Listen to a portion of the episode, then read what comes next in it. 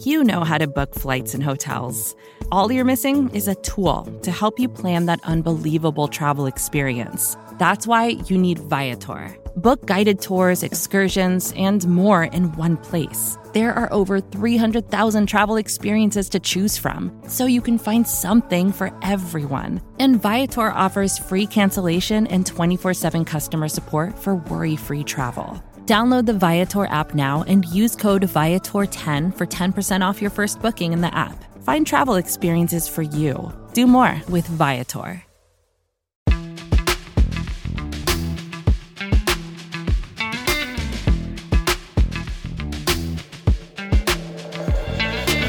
Cowboys Nation, welcome to another edition of the Hidden Yardage Podcast. It is not a Victory Monday, but by now you've heard our daily show, of course, of the great Justin Navarez. You've heard the great crew over on First and 10 Breakdown, what is the most recent Cowboys loss to the Green Bay Packers. And so now, Sean Martin, of course, with you, and I'm joined as always by LP Cruz, and we are going to have kind of our not final thoughts on what happened out there against the Packers, but really take a deeper view on you know what this means going forward, and then talk about where the Cowboys go from here. So they fall to six and three. We all saw it on Fox's, of course, game of the week. Maybe some Cowboys fans missed the very beginning of this game because they were busy watching the end of another overtime contest between the Buffalo Bills and Minnesota Vikings, and that game, of course, already up there in contention for game of the season and the craziness that happened in Buffalo. But next week's Cowboys opponent, the Vikings, do escape that game with a win. And then it was on to, of course, Lambeau Field, Mike McCarthy's return to Green Bay, and all the shots of him reuniting with Lambeau Field staffers and Packers coaches and none other than Aaron Rodgers, who did what Aaron Rodgers does so many times to the Dallas Cowboys to drop them to six and three. Rodgers gets the win. His 20 pass attempts in this game, LP, the fewest in any career game against the Cowboys. This idea that you know he owns the Cowboys is still very much true, of course, in the win or loss column. But you know the idea that this game specifically was the one where he really was his usual self, what we expect to see from Aaron Rodgers against the Cowboys defense as far as just tearing them up through the air. Wasn't exactly the case, not for all four quarters at least, but in overtime when it mattered the most, certainly they made the play whenever they, they needed a big play to Christian Watson. Those throws were certainly there against the Cowboys secondary, you know, still trying to figure things out around some injuries and around Trevon Diggs, who is going to, you know, force other teams to throw away from him. That's exactly what happened. So all said and done, Cowboys oh, lose 31 to 28 in overtime, and a setback that really, you know, we saw it coming, but at the same time, we didn't see coming. I don't know if Cowboys fans had the fullest picture of, you know, what this Packers team was beyond their record. And I think record-wise, that's why we all had high hopes that the streak would be snapped against the Packers. But this is still a very talented Green Bay defense, and that's exactly what we saw as the Cowboys offense did jump out to that 28-14 lead, but was unable to score the rest of the game as the Packers made things hard from there to keep Aaron Rodgers within striking distance. They get the win on a Mason Crosby overtime walk-off field goal. So, I mean, to that point, I know for Cowboys fans, you know, there's Cowboy fans that always will fear the Green Bay Packers. They'll fear the boogeyman of Aaron Rodgers. And before this game even happened, even on my own personal platform, I started just to do a an, an, analysis of Green Bay. I did my own little film breakdown of Green Bay. I kind of talked about where they were at within their interpersonal setting, right? And I made that video in basically in a direct open letter to Cowboy fans that you shouldn't fear the Green Bay Packers because they're not the same team of old. They're not this premier high flying offense the the mystique of Aaron Rodgers isn't quite what it is because even within themselves, there's been a lot of inner turmoil. So when you saw this team come out there and they were running the ball and very, very specifically running the ball to the outside of the Cowboys defense, that was pretty much their, their best shot. That was their, their puncher's chance to kind of find any rhythm and momentum in that game to start off with. That was their bread and butter. And for whatever reason, Green Bay, they you know they, they have a couple drives, they don't score a missed field goal, they're forced to punt. The Cowboys kind of struggled to kind of put them away early and put them in their place early. then you score once, you get the turnover. Great play by Tank Lawrence, fantastic play by Tank Lawrence. And it's all sudden take a two score lead. They then have the miscommunication amongst the receivers. And that is one thing with this team that you look at. They're a very talented team. I don't think Green Bay is as talented as they have been in years past with their offensive line um, and their skill position guys because they're still learning the ropes. But our team has this habit of making the worst possible mistakes among veteran players, that being Dalton Schultz and CeeDee Lamb. Those guys making those mistakes there kind of were the burden uh, of what happened today. It, it, allowed Green Bay to come back in the game because of the mental mistakes. We're going to get in depth with that. But overall, I feel like the mental mistakes are what prevented the Cowboys to exercise their boogeyman of the Green Bay Packers and Aaron Rodgers to lose this game in dramatic heartbreaking fashion in overtime. Now we know the Cowboys could lose to anybody in any fashion, and you know the immediate re- reaction by most fans would just be to use it as the confirmation bias to always say, you know, this team was never as good as we all said. You know, how why did you guys fall for trying to hype us up as this was the year for this team? But this loss feels particularly deflating for that reason because you know, like I said in the intro, the Cowboys did have a chance here against the Packers team that you didn't see Aaron Rodgers do what he usually does against you as far as a full four quarters and an overtime body of work. You did have some momentum coming into this, but for Dak Prescott, it was his first road game and first you know cold weather game for this entire team of the season, and a bit of a mixed you know stat line for him. And obviously, he won't be happy with the loss. That's the biggest thing. But his stat line as follows: the 27 completions on those 46 attempts and three touchdowns a positive, but in the two interceptions, a big negative, especially when you consider one of them, as you hinted on, as you were going in following a turnover. So, you know, Dan Quinn's defense does what it does best, gets a turnover, tries to swing the game, tries to make it even harder to put it out of reach for Aaron Rodgers, who's never out of the game. So you really do need to cash in those opportunities, and that was a first half opportunity for the Cowboys to certainly get at least three points there. You would have felt okay about, but it ends with another interception. So Prescott does finish with the three touchdowns, but two costly turnovers. Yeah, and I think as we look at the the mistakes in the defense, I, it raises questions for me about the defense. And on the surface level, and I had to be honest with you because I'm, I'm I'm tired. I'm, I'm physically tired from just a long weekend of other projects and things like that. But when you come down, sit, sit down and watch this game, and I think many Cowboy fans are the same way. You invest a lot of time into this team and a lot of energy, whether it's um, whatever energy it might be, whether it's you know having your game day rituals, even watching the game, and just the wave of, of emotion watching this game, watching this team play as you expel all this energy watching this team play. I'm physically exhausted. I'm tired. It's 10:30 here on the East Coast, and I feel like it's it's midnight, if not 2 a.m. at the bar. I'm exhausted, mm-hmm. and I feel that way based on the way this team has this this this weird way of not putting things away. And I say this saying all the time online that this team likes to play with their food, and they they do it a lot. You have teams that you put teams away, you put them in that box, you put them away, and the way this defense just falls short of basic fundamental things. And I'm not talking about the coverage down the field. That's its own conversation, and it has a viable, reasonable explanation for that. It's very reasonable what's going on. You're, you're down two players in your secondary. That's you're down first your your primary slot corner. You're down your boundary corner in Anthony Brown, which fans don't seem to love too much anyway, and I understand that part. But there's a chasm and a certifiable difference between the top two guys and the next two guys, that being DaRon Bland and Kelvin Joseph.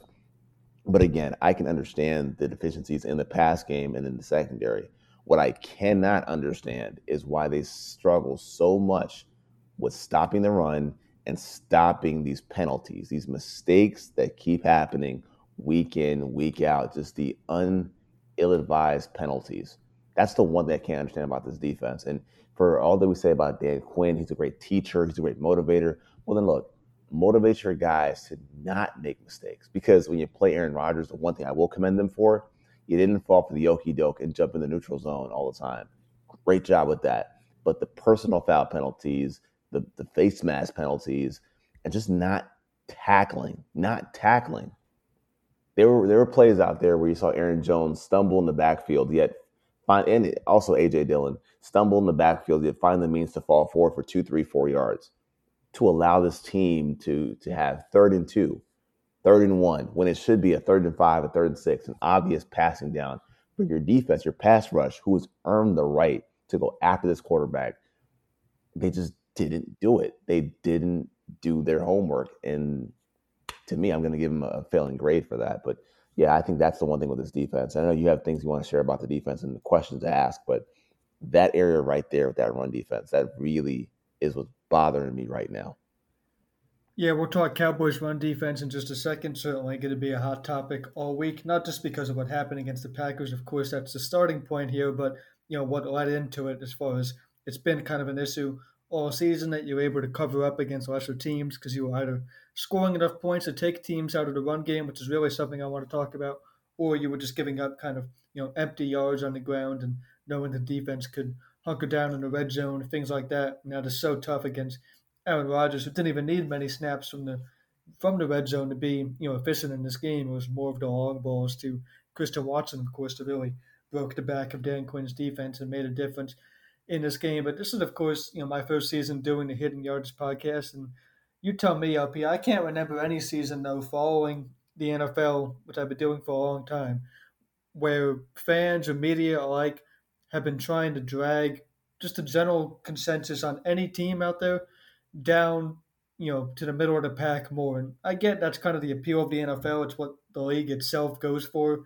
you know, when they pitch each new season in terms of, you know, it's an eight and eight type of league. And, you know, I guess you can't say that as much anymore because they play 17 games, but it's as close to a 500 league as can be. And every team, you know, has a fresh chance. And that's all great. And it mostly holds up, except when it doesn't. You know, usually by the end, we know the quarterbacks and the teams that are going to be there. And it feels like this year, you know, I've never seen a bigger effort to try to devalue the teams who are trying to push their way into being that upper tier, you know, that aren't the old guard per se. You know, the Eagles are right here in this division, of course, and you know, the talk is nauseating in terms of every week how good are the Eagles? They're eight and zero, they're seven and zero, but who have they beaten? You know, it's nauseating to talk about constantly just how good a team that keeps finding ways to win actually is. So as we keep trying to devalue these good teams in the sake of trying to keep everything on an even playing field. It felt like this loss is particularly deflating because it really knocks the Cowboys back right into that middle pack that we want all these teams to be in, as opposed to this could be the Cowboys' year because look at all these teams that are in the middle. Even if they, even if their record would say that they're not, you know, just a middle team, they're better than that. If you look at who they beat, they're probably closer to it. And it felt like this would be the year where if you were going to go all in, you know, I hate that term, but I made the point last week of it makes sense this year in terms of cementing Dak Prescott's legacy to be a contending quarterback in the NFC. You're not going to have the old guard as much anymore. But yet, I think we all saw, hopefully you did, just because of the atmosphere, a bit of the Germany game this morning, Seahawks and Bucks from Munich. And it was the old guard, Tom Brady, getting the win.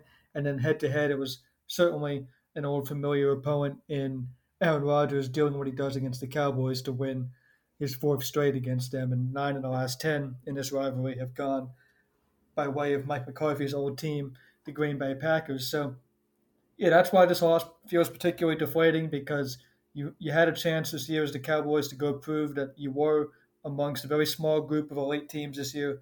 But we're getting you know later into the season with each moment here, and these and these teams that we expected to be there are really starting to pull away, and the Cowboys didn't have a chance to pull away today. You know, the Eagles would, would have still been ahead of them no matter what happened, and they played tonight in a game they were once again heavily favored in against the Commanders, but it still drags you down much closer, I think, you know, if we're being realistic, to that middle of the pack where you're not as close as you want to be to let's just, you know, start with the Eagles, but then you also have, of course, the Chiefs and the Bills and these quarterbacks like Mahomes and Josh Allen and now Tom Brady still and Aaron Rodgers that you can't count out as the Packers snap a five game losing streak, where the Cowboys have work to do if they want to prove they're anywhere close to those teams.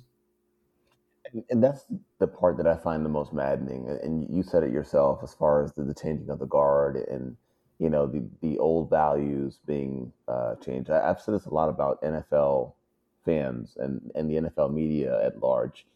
You know, this is your first time doing the First and Ten podcast, but you've been watching football for a long time. I've been watching football for a long time, also. And the one thing I've always and I've kind of migrated from national media being my only outlet to football, or then my only source for football or resource to things like this podcasting, connecting with people that are at the local level, but at the local level with a wide view uh, lens of everything. And I, I've always said this to you know big media and, and, and the large types that the audience is a lot smarter than you think. The audience understands it. So while the NFL loves to promote parody, which is then kind of uh, thrown down to the national media and then the fan base, no, the, the truth is that the parody exists because the elder statesmen have fallen off a lot. Your, your Tom Brady's, your uh, Russell Wilson's, if you will, they, they've kind of fallen out. There's been a massive changing of the guard. Even an older guy like Matt Ryan kind of being ushered out, then ushered back in, but not quite himself. Even Geno Smith leading his division, like those things are where people look at the Cowboys and say, "You guys belong in that class. You should belong in that territory based on addition by subtraction. That should be you guys, right? You guys should be there." And the Cowboys ruined and destroyed a lot of fellowship they had built with the national media, with their fans, and with the casual fan, and even whatever rival fans that kind of gave them a bit of a pass for what they had done without their starting quarterback. They kind of threw that in the, in the garbage by losing a game to a team that you have to beat them. You know, uh, to to put things behind you, you have to address what's in front of you and the Packers have been there. You had your chance to kick them down the stairs and you wouldn't do it. You just would not do it. You had a 14 point lead in the fourth quarter. You could easily have a nice, complete 10 minute drive to just say, okay, we're going to put this team in a box, put them away, and they couldn't do it. And the thing about that is, when you look at the entire NFL, and you talked about the Bills and the Chiefs, and I'm glad you said that.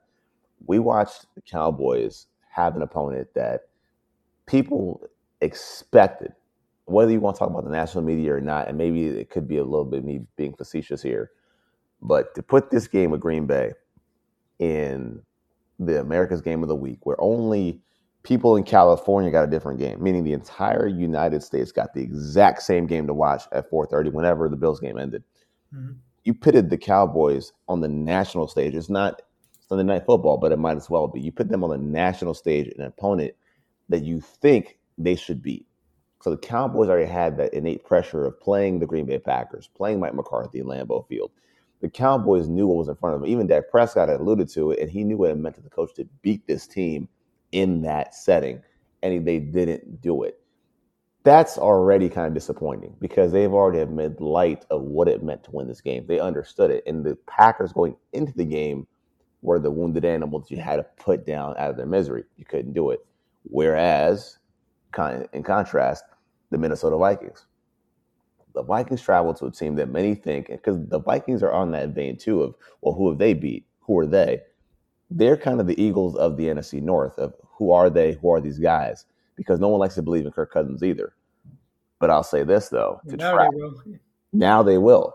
Now they will. So to travel to Buffalo to beat that team with Josh Allen and Stefon Diggs and that defense and the Bills Mafia jumping through tables to beat them when you were down, I believe, was it by 17? I think 27 to 10. I'm not quite sure how they might have been down by, I think it was 17 at one point, if I'm not mistaken.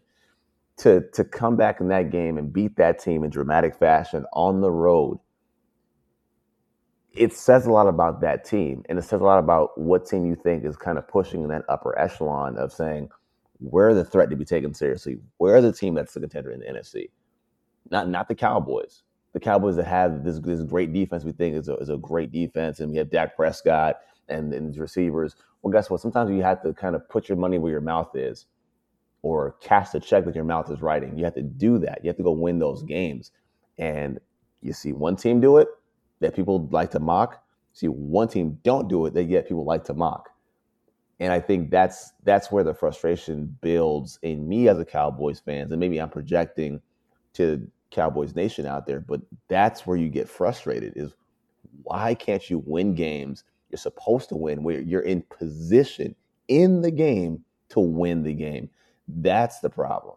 That's the one problem. Not coaching, but just seal the deal. That's where I have an issue.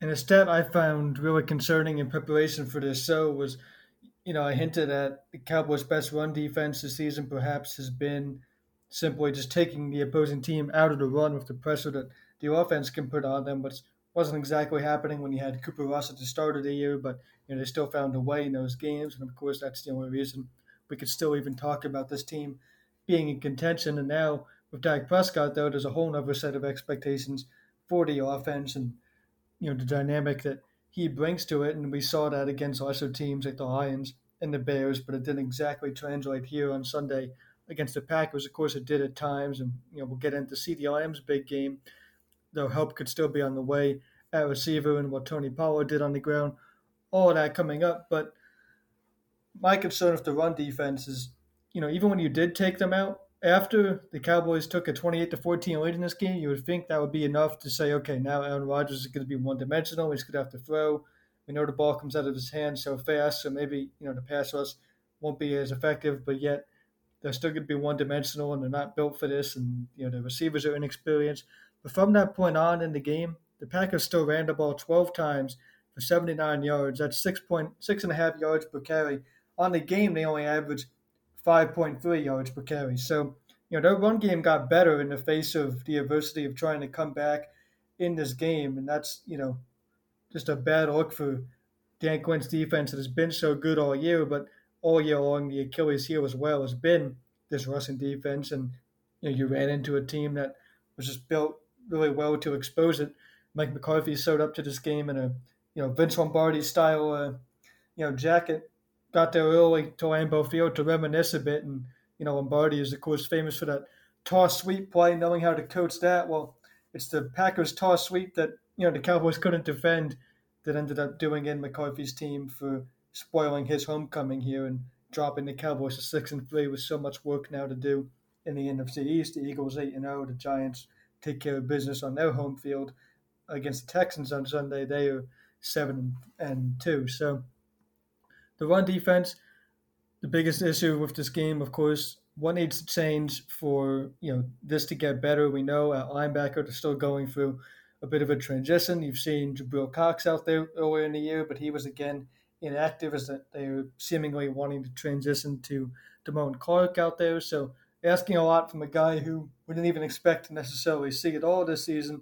Damone Clark, your draft pick that had the spinal surgery out at LSU and is now you know, was worked on by the Cowboys doctors, so he had the prognosis that he could come back sooner than some other teams expected. But yet, you know, right now he's being thrown into the fire to help a run defense that struggled. I really did think Leighton Vander Esch played pretty well at times.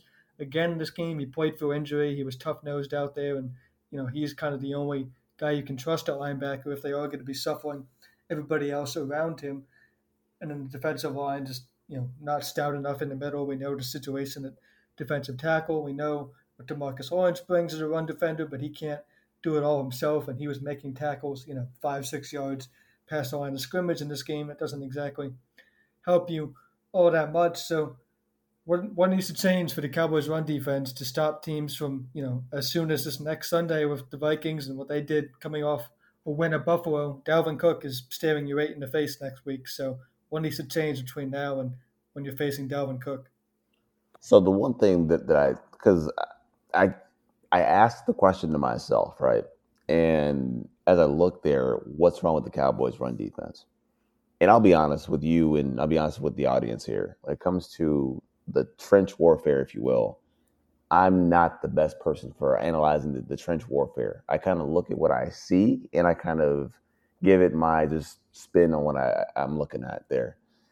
For me, the thing that I've noticed is that Green Bay, what I saw on film, that that toss play, you know, the the Lombardi esque, the, the, the running back toss play out of the shotgun, I saw it so many times though. I saw it so many times on film that this did the spirit of a Lombardi to have the toss play and meet him in the alley. They weren't meeting that guy in the alley. Mm-hmm. They weren't there, and I, I looked at where Parsons was aligned, you know, in the formation off times he was oftentimes off the ball and he wasn't getting there. And that's not the Micah Parsons that I know. Micah Parsons can get out to the outside. Like that's not who he is. So is there something wrong with Micah Parsons going on here? Is there something else that's kind of getting in the way? Because the team defense, the speed that I know about this team, I didn't see it. And I don't know what exactly to to kind of, you know, how to characterize it, how, how to put it in a certain uh, category. But this team looked very sluggish going laterally, very sluggish. And I felt like not only Micah Parsons, but Dorance Armstrong was a non factor today. And that's not something we've seen for a while. He was a non factor. I don't know that they're just not properly setting the edge, and the linebackers aren't flowing to, to the ball the same way that they should, whether that's Leighton Vander Esch or Micah Parsons or even our, our big nickel linebackers, that being Donovan Wilson or J- Jayron Kearse. Those guys that we've been so accustomed to seeing kind of patrolling the the underneath area of, of the the defense or near the box. Those players were non-existent, and again, I can't really put my finger on what it is exactly without doing a, a you know an analysis of it on film. But I just feel like Micah Parsons was not his usual spry self. I didn't see that, and it looked like the other guys kind of took a back seat as well. That's that's how I saw it. Now, you know, could it be that they have to get better? Um, in the middle of the defense, sure. You know, should I, we get more from Johnathan Hankins? Sure, of course we should. But a lot of that looked like effort today. Like guys just not wanting to tackle, guys not wanting to stay within their gaps and their unfits, and it cost them. It cost them severely today. Support for this show comes from Sylvan Learning. As a parent, you want your child to have every opportunity, but giving them the tools they need to tackle every challenge, that takes a team. Now more than ever, educational support tailored exactly to what your child needs can make all the difference. That's why parents have trusted Sylvan Learning for 45 years as the ultimate teammate in their child's educational journey, instilling in them a love for learning and a passion for reaching the next level. And Sylvan's Insight Assessment can identify gaps in learning and areas that could be of concern for your child. It's a 360 degree view into your child's learning that you can't find anywhere else and helps ensure that your child didn't miss something in school that might put them at a disadvantage in the future. And right now, it's the best price of the year at $29. Go to sylvan29.com to learn more and get your child's assessment for only $29. That's S Y L V A N 29.com. So with the season on the line, some credit to Matt LaFleur and the Packers, of course, who you know stuck with the run game and that allowed Aaron Rodgers to you know stay balanced, stay within himself, and just do what he does to not only the Cowboys but you know so officially against the Cowboys in his career, and you know really just be surgical and pick them apart in the game's biggest moments. And you mentioned the safety play. I have a note on that in my post game thoughts, which are always available on Mondays and following the game day on bloggingtheboys.com, and that's that you know, Dan Quinn has such a unique unit at safety, but I really thought that, you know, as much as the cornerbacks might be the talk of this game from the perspective of how Rodgers was able to have his way in the secondary that way, I really think it was the safeties that he attacked the best, you know, to really make a difference in this game. You know, Donovan Wilson didn't make his usual impact as far as being that box guy who could have helped you against a run, but it wasn't there. So, you know, I don't remember him jumping off the tape at any point. And in coverage, the same thing. You have Malik Hooker playing most of the game as your deep safety in coverage, and he was caught flat footed way too many times and just got taken advantage of in coverage as well, and leaving these other corners besides Trevon Diggs on an island as opposed to having that help from either Wilson or hookers. So, you know, not only is a linebacker a position that you need to work on, but safety now as well and cornerback. So concerns at every level for a Cowboys defense that was the talk of the league for the early part of the season. But you know, LP, we had the same discussion. It was around this time last year where we all started to see the Cowboys offense, you know, kind of getting figured out. We all were concerned about Kellen Moore being able to stay in it for the long run and what was the adjustment going to be, and that adjustment never really came, and it spiraled out of control to the point of you know this team not resembling anything close to how they started last year when it came time to end the year in the playoffs against the 49ers. So that was pressure on Mike McCarthy and Kellen Moore. And in a second here, we'll talk about how the offense did look against the Packers, the good and the bad with that. But now, you know, with all these concerns on defense, the pressure shifts to, and these are more than one week issues, and that's why I'm saying this because the run defense has been an issue all year long, really.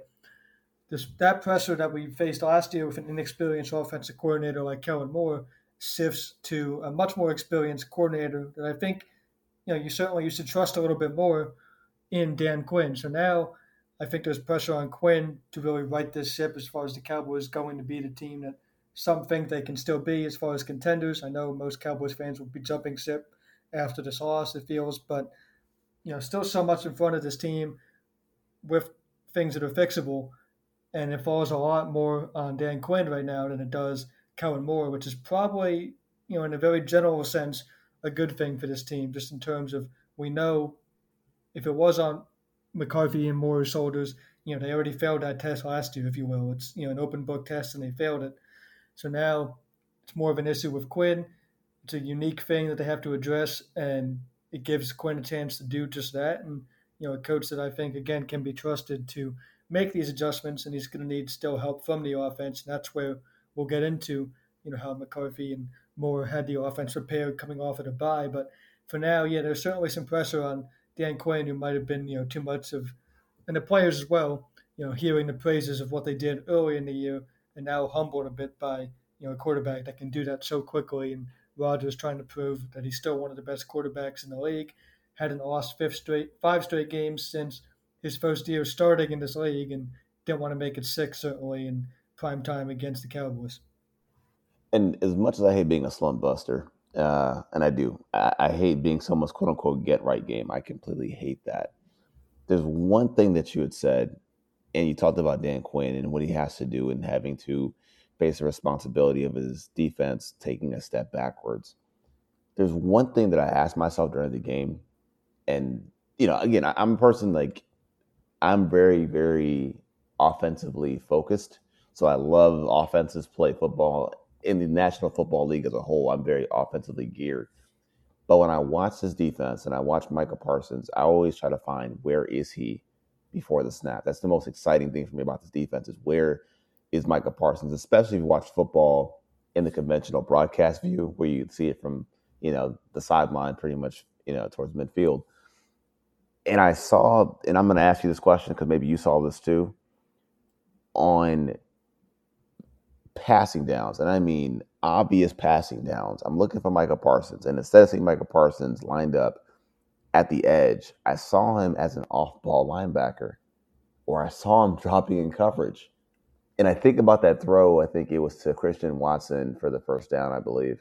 They showed it in the broadcast where they kind of had Rodgers looking at Micah Parsons in coverage and seeing him cross. You know, as I think Greg Olsen had said, it was that double window throw and I looked at that play, and I've been thinking about that play this whole time. I think it was like a third and seven or something like that. And I said to myself, why is Michael Parsons dropping back in coverage? Why? Why is your best pass rusher dropping back 10, 12 yards in coverage? Why is he not going after Aaron Rodgers? For what? That, that's the one thing that I told myself, and I, and I couldn't understand why. I just I just couldn't see why would I think it's just a result of how quick the ball comes out of Rodgers' hands. You know, I mean, not the Parsons can't get home quickly, of course, but you know, they it's just a decision they made during the week to elect to try to play more coverage, and you know that works when you're playing with the lead, but that lead evaporated so quickly just because of the the deep balls you were giving up to Christian Watson, the way that you couldn't cover outside of Trevon Diggs. And and maybe that was the rationale behind it, and maybe that was the idea but we have so many big nickel linebackers that could occupy that job. there's so many guys. I mean, you, you could you could throw a Jayron Kearse out there. You could throw a Donovan Wilson out there. Your your most effective pass rusher is Micah Parsons, and and maybe it wasn't just that one play in particular, but it could have been a couple different plays. I'm just like, why is he not rushing the passer? Why is he an off-ball linebacker? Because I know when we we drafted him. The concern of the fan base, the draftniks out there, I'm sure, Sean, you're one of them. The draft draftnik said he's not an only off ball linebacker. And to see that, I'm just, I didn't quite understand that. And I'm sure Dan Quinn will kind of look at it and he'll take accountability and he'll talk to his guys. But those things with the coaching staff, you know, the, the offensive coaching staff, they they've taken their lumps, they've eaten their L's. Uh, and Dan Quinn, you know, he, he's not infallible. He's a great he's a great coach. He'll learn from it. Uh, but I think that's a question that, that shouldn't get lost too much. You know, as far as this game being digested, I hope that doesn't get lost and say, hey, why didn't you just utilize Micah Parsons more as an edge rusher in this game? That's the one thing that I, I thought about. Yeah, hopefully, as you said, that doesn't fly under the radar. That's a good point there. One thing that I feel like did fly under the radar in this game was the fact that the Cowboys are once again playing without Ezekiel Elliott in the backfield, and mm. you know, so what the offense would look like coming off of the bye was a big topic, and we saw, you know, really another emphasis, probably too much, if you will, on the offense really trying to sustain these long drives with, you know, ball control, trusting Prescott to complete these, you know, run extension type plays and wanting to play that style of offense, which we know makes sense when Elliott is back in the lineup, and we're expecting that, you know, as early as this week. And then you have the two games in four days. They'll play the Vikings and then turn towards Thanksgiving against the Giants on that Thursday. So it made sense to give Elliott some more time off if he is going to play in that stretch of games Sunday and Thursday. But without him, you know, you still wanted to play that same type of offense. For Tony Pollard fans out there, it was another chance to see him as the lead back, and he did have his numbers once again. Tony Pollard got a career high 22 carries, finished with 115 yards, but his longest run was just 14 yards. So as opposed to playing the same way he did and the entire offense did against the Bears, where you were ripping off explosive plays, you know, almost at will, you tried to force Pollard into that every down back type of role, which I know his fan base will say, you know, he can do that and he needs the opportunity, and he proved it. And again, for the most part, he did. But how much do you think this team missed Ezekiel Elliott just based on the bye week being a chance to reset? And the reset seemed to be that they really want to play again short passing, ball control offense, and you know take shots when it makes sense.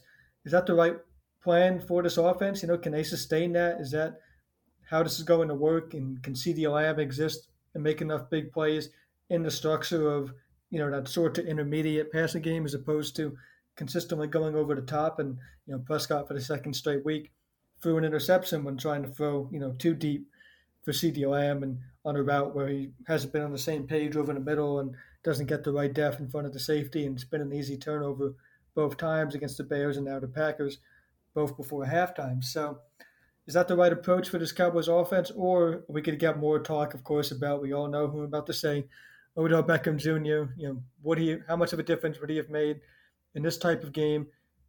Is it fair to still talk about Odell when CeeDee Lamb did put up great numbers in this game? Season high 11 catches, 150 yards. It was the first 100 yard receiving game by a Cowboys receiver this season. So, on one hand, it feels ridiculous to still be talking about Odell, but just by watching the game and reacting to it, I think we all know that even you know CeeDee Lamb's numbers are a bit transparent and hollow there, and he did leave plays on the field, and the passing game as a whole you know, didn't do enough. There was too many tight window throws. That sequence before Connor McGovern's hold that erased the big Malik Davis 16 yard run in overtime, put you behind the sticks. And then on second along, Prescott had to really fit one in a tight window to Dalton Schultz just to give you a chance to even think about going for it on the fourth down later on, which was the incompletion to Pollard, who was covered up. So, you know, does the passing offense still need help if they really are going to, you know, take another step and prove that they can be contenders again? or was this you know the breakout game from CeeDee Lamb where he's only going to get better from this, and the next step for Lamb will be to you know carry the team to a win as opposed to an overtime loss. So, how you started your question, how you ended your question, makes me have to ask this question, and that's you're almost asking me to choose between CeeDee Lamb and, and Ezekiel Elliott there because it, on one side, because I, I think you know the fans of Tony Pollard feel vindicated, right? If you're a person who's pro Tony Pollard, you feel a little bit vindicated.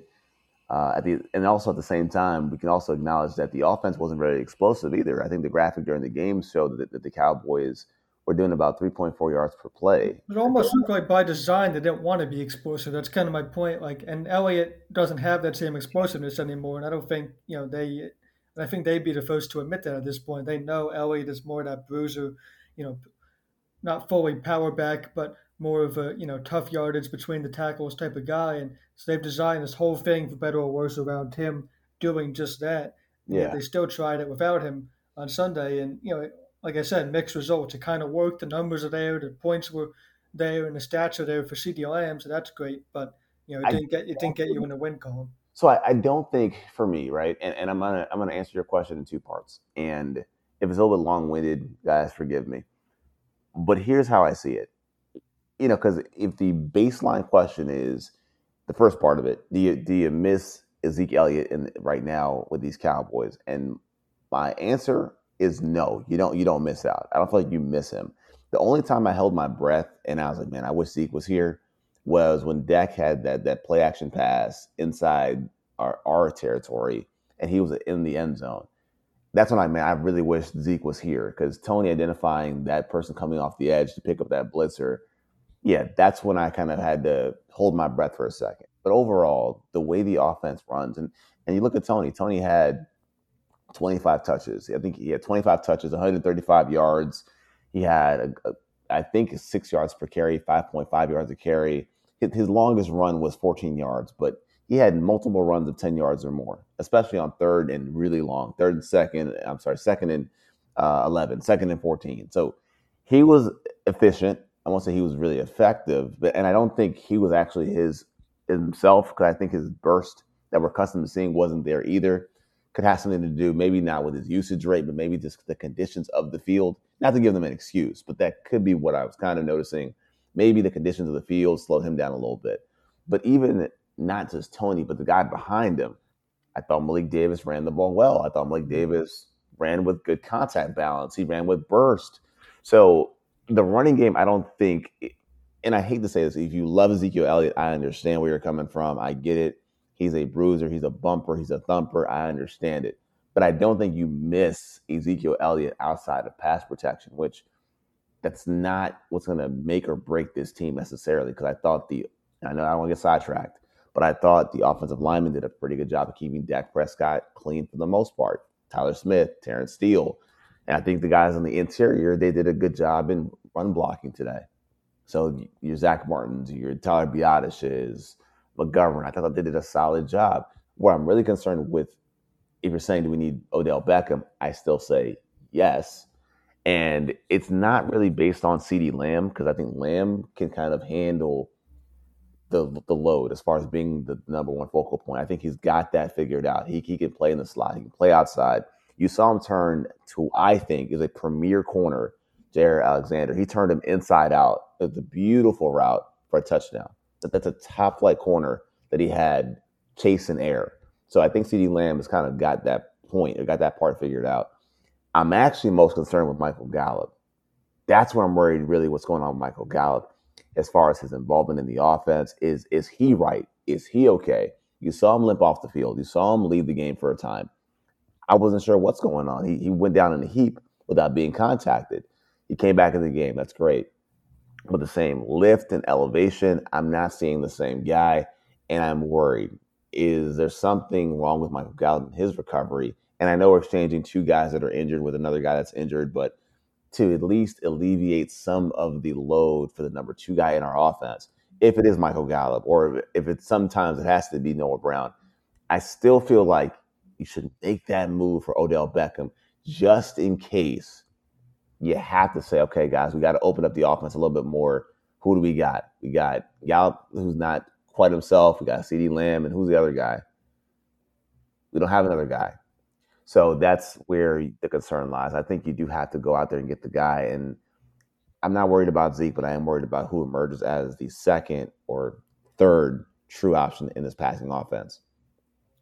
This is certainly the type of loss that could be eye opening for the Cowboys. They have their work cut out for them in the NFC East. It's the type of loss where it brings up every you know offseason criticism of this team is really just staring at you in the face in terms of you know long term talk about this team. Can they win a big game? Well, this game checked that box in the no column. Can they you know do they have enough of a receiver right now? That's probably the biggest offseason topic. And outside of the Lamb in this game, of course, they did not and you know defensively against the run again that Achilles heel really uh, showed its you know ugly head in this one. So you know last year they faced these same issues though, and they didn't adjust and they let it go all the way through the end of the season.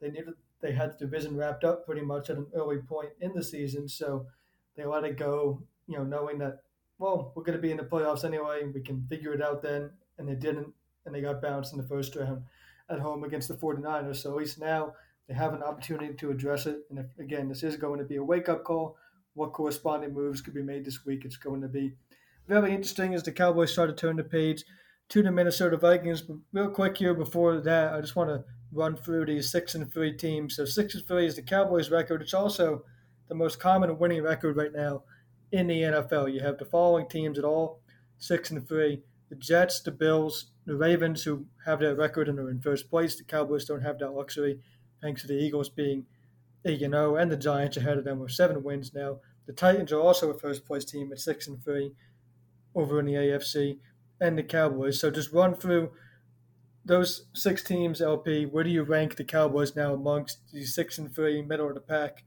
uh, contenders in both the AFC and NFC between the Jets, Bills, Ravens, and Titans? All right, so I'm looking at the standings right now, and when it comes, I feel like Tennessee. I do feel like out of this group, the best team with the best defense, the most consistent offense, it, the Bills are number one in that class. Without question, it's the Bills. I'm not going to argue that one. I think it's the Bills. Uh, as far as in the NFC, I think it's only the Cowboys, right? Just the Cowboys that are in that class. So looking at that, I would say the Bills are number one. The Ravens, to me, have they're not a good defense whatsoever, in my opinion. I think they they have not recovered defensively. So I feel like it's you're in the tier of behind the Bills and right there with the Jets. I, I think really highly of the Jets. A team is very young, is very energetic, has a good defense. Uh, the, the, Titans may have that type of experience, but I feel like the Cowboys are right there, probably with the Jets at number two, if not number three, where they stand. Which, which again, you're not in bad company. This team is they, are going to be a playoff team. So if you if you're a Cowboys fan, that's kind of like you have some kind of intrepidation about it. The, the Cowboys are going to be a playoff team. They're going to make the playoffs. You're you're worried about what happens then, right? And the, the nonchalant of oh, we'll figure it out in, in the postseason they can actually figure it out right now by improving your receiving corps with, with Odell Beckham. They can figure it out right now by figuring out what's wrong with how we play our run defense and then trying to figure it out, which that may not get fixed depending on what's wrong with Anthony Brown. Hopefully he's okay. You know, what happens there with your secondary. But the Cowboys are going to be a playoff team. They, they're, they're going to be in the mix. And it's still too soon to tell what happens because as much as we think about the Cowboys and how great they were doing – and I, I don't want to just be negative entirely, but considering how great we thought the Cowboys could have been based on winning games without your starting quarterback, the defense, these other teams as well. It's a long season. It's a 17 game season, and like you said, you've been watching football for a long time, as have I. But 17 games feels very long. So at six and three, you still have about half your season left. It's a long time left left in the season. Teams can kind of take steps back. There are teams that peak really early they taper off, and all of a sudden, the Cowboys can find their way after a little adversity and become a hot team going well into Christmas and, and the new year. So they're going to be a playoff team. Um, but we have to adjust our expectations, right, based on the loss. You have to adjust what you see based on the week to week basis. And for right now, yeah, the stock is a little bit down, but they're going to be a playoff team. I had no doubt in my mind they're going to be a playoff team. It's just going to get back in that conversation of being one of the elite teams in the conference and that's what we have to see. But for now, you know, it's we're cautiously optimistic. I'd say that's the best way to say it. We're cautiously optimistic as we approach the halfway point of the season.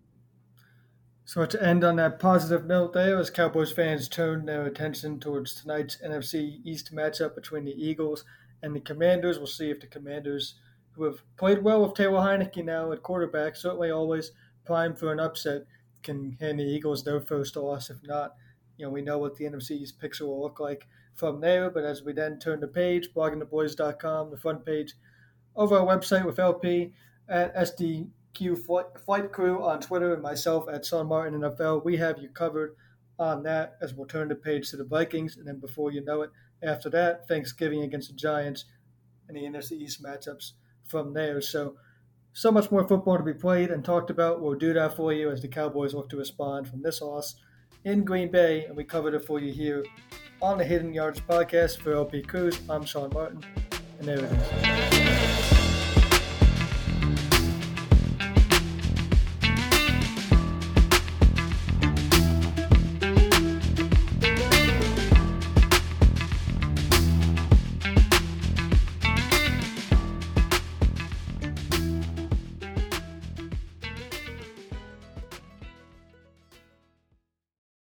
Support for this show comes from Wix Studio. Designers and devs, you might be able to do your thing better on Wix Studio, a web platform with everything you need to deliver bespoke sites hyper efficiently. Design teams get a ton of smart features that can take the grind out of web creation without it costing per pixel control. Dev teams, you get a zero setup, developer first environment combined with an AI code assistant and your preferred IDE for rapid deployment. Search Wix Studio today to explore the full range of features. More to dos, less time, and an infinite number of tools to keep track of. Sometimes doing business has never felt harder, but you don't need a miracle to hit your goals. You can just use HubSpot because their all in one customer platform can make growing your business infinitely easier. Imagine this high quality leads, fast closing deals, wildly happy customers, and more benchmark breaking quarters. It's not a miracle, it's HubSpot. Visit HubSpot.com to get started today.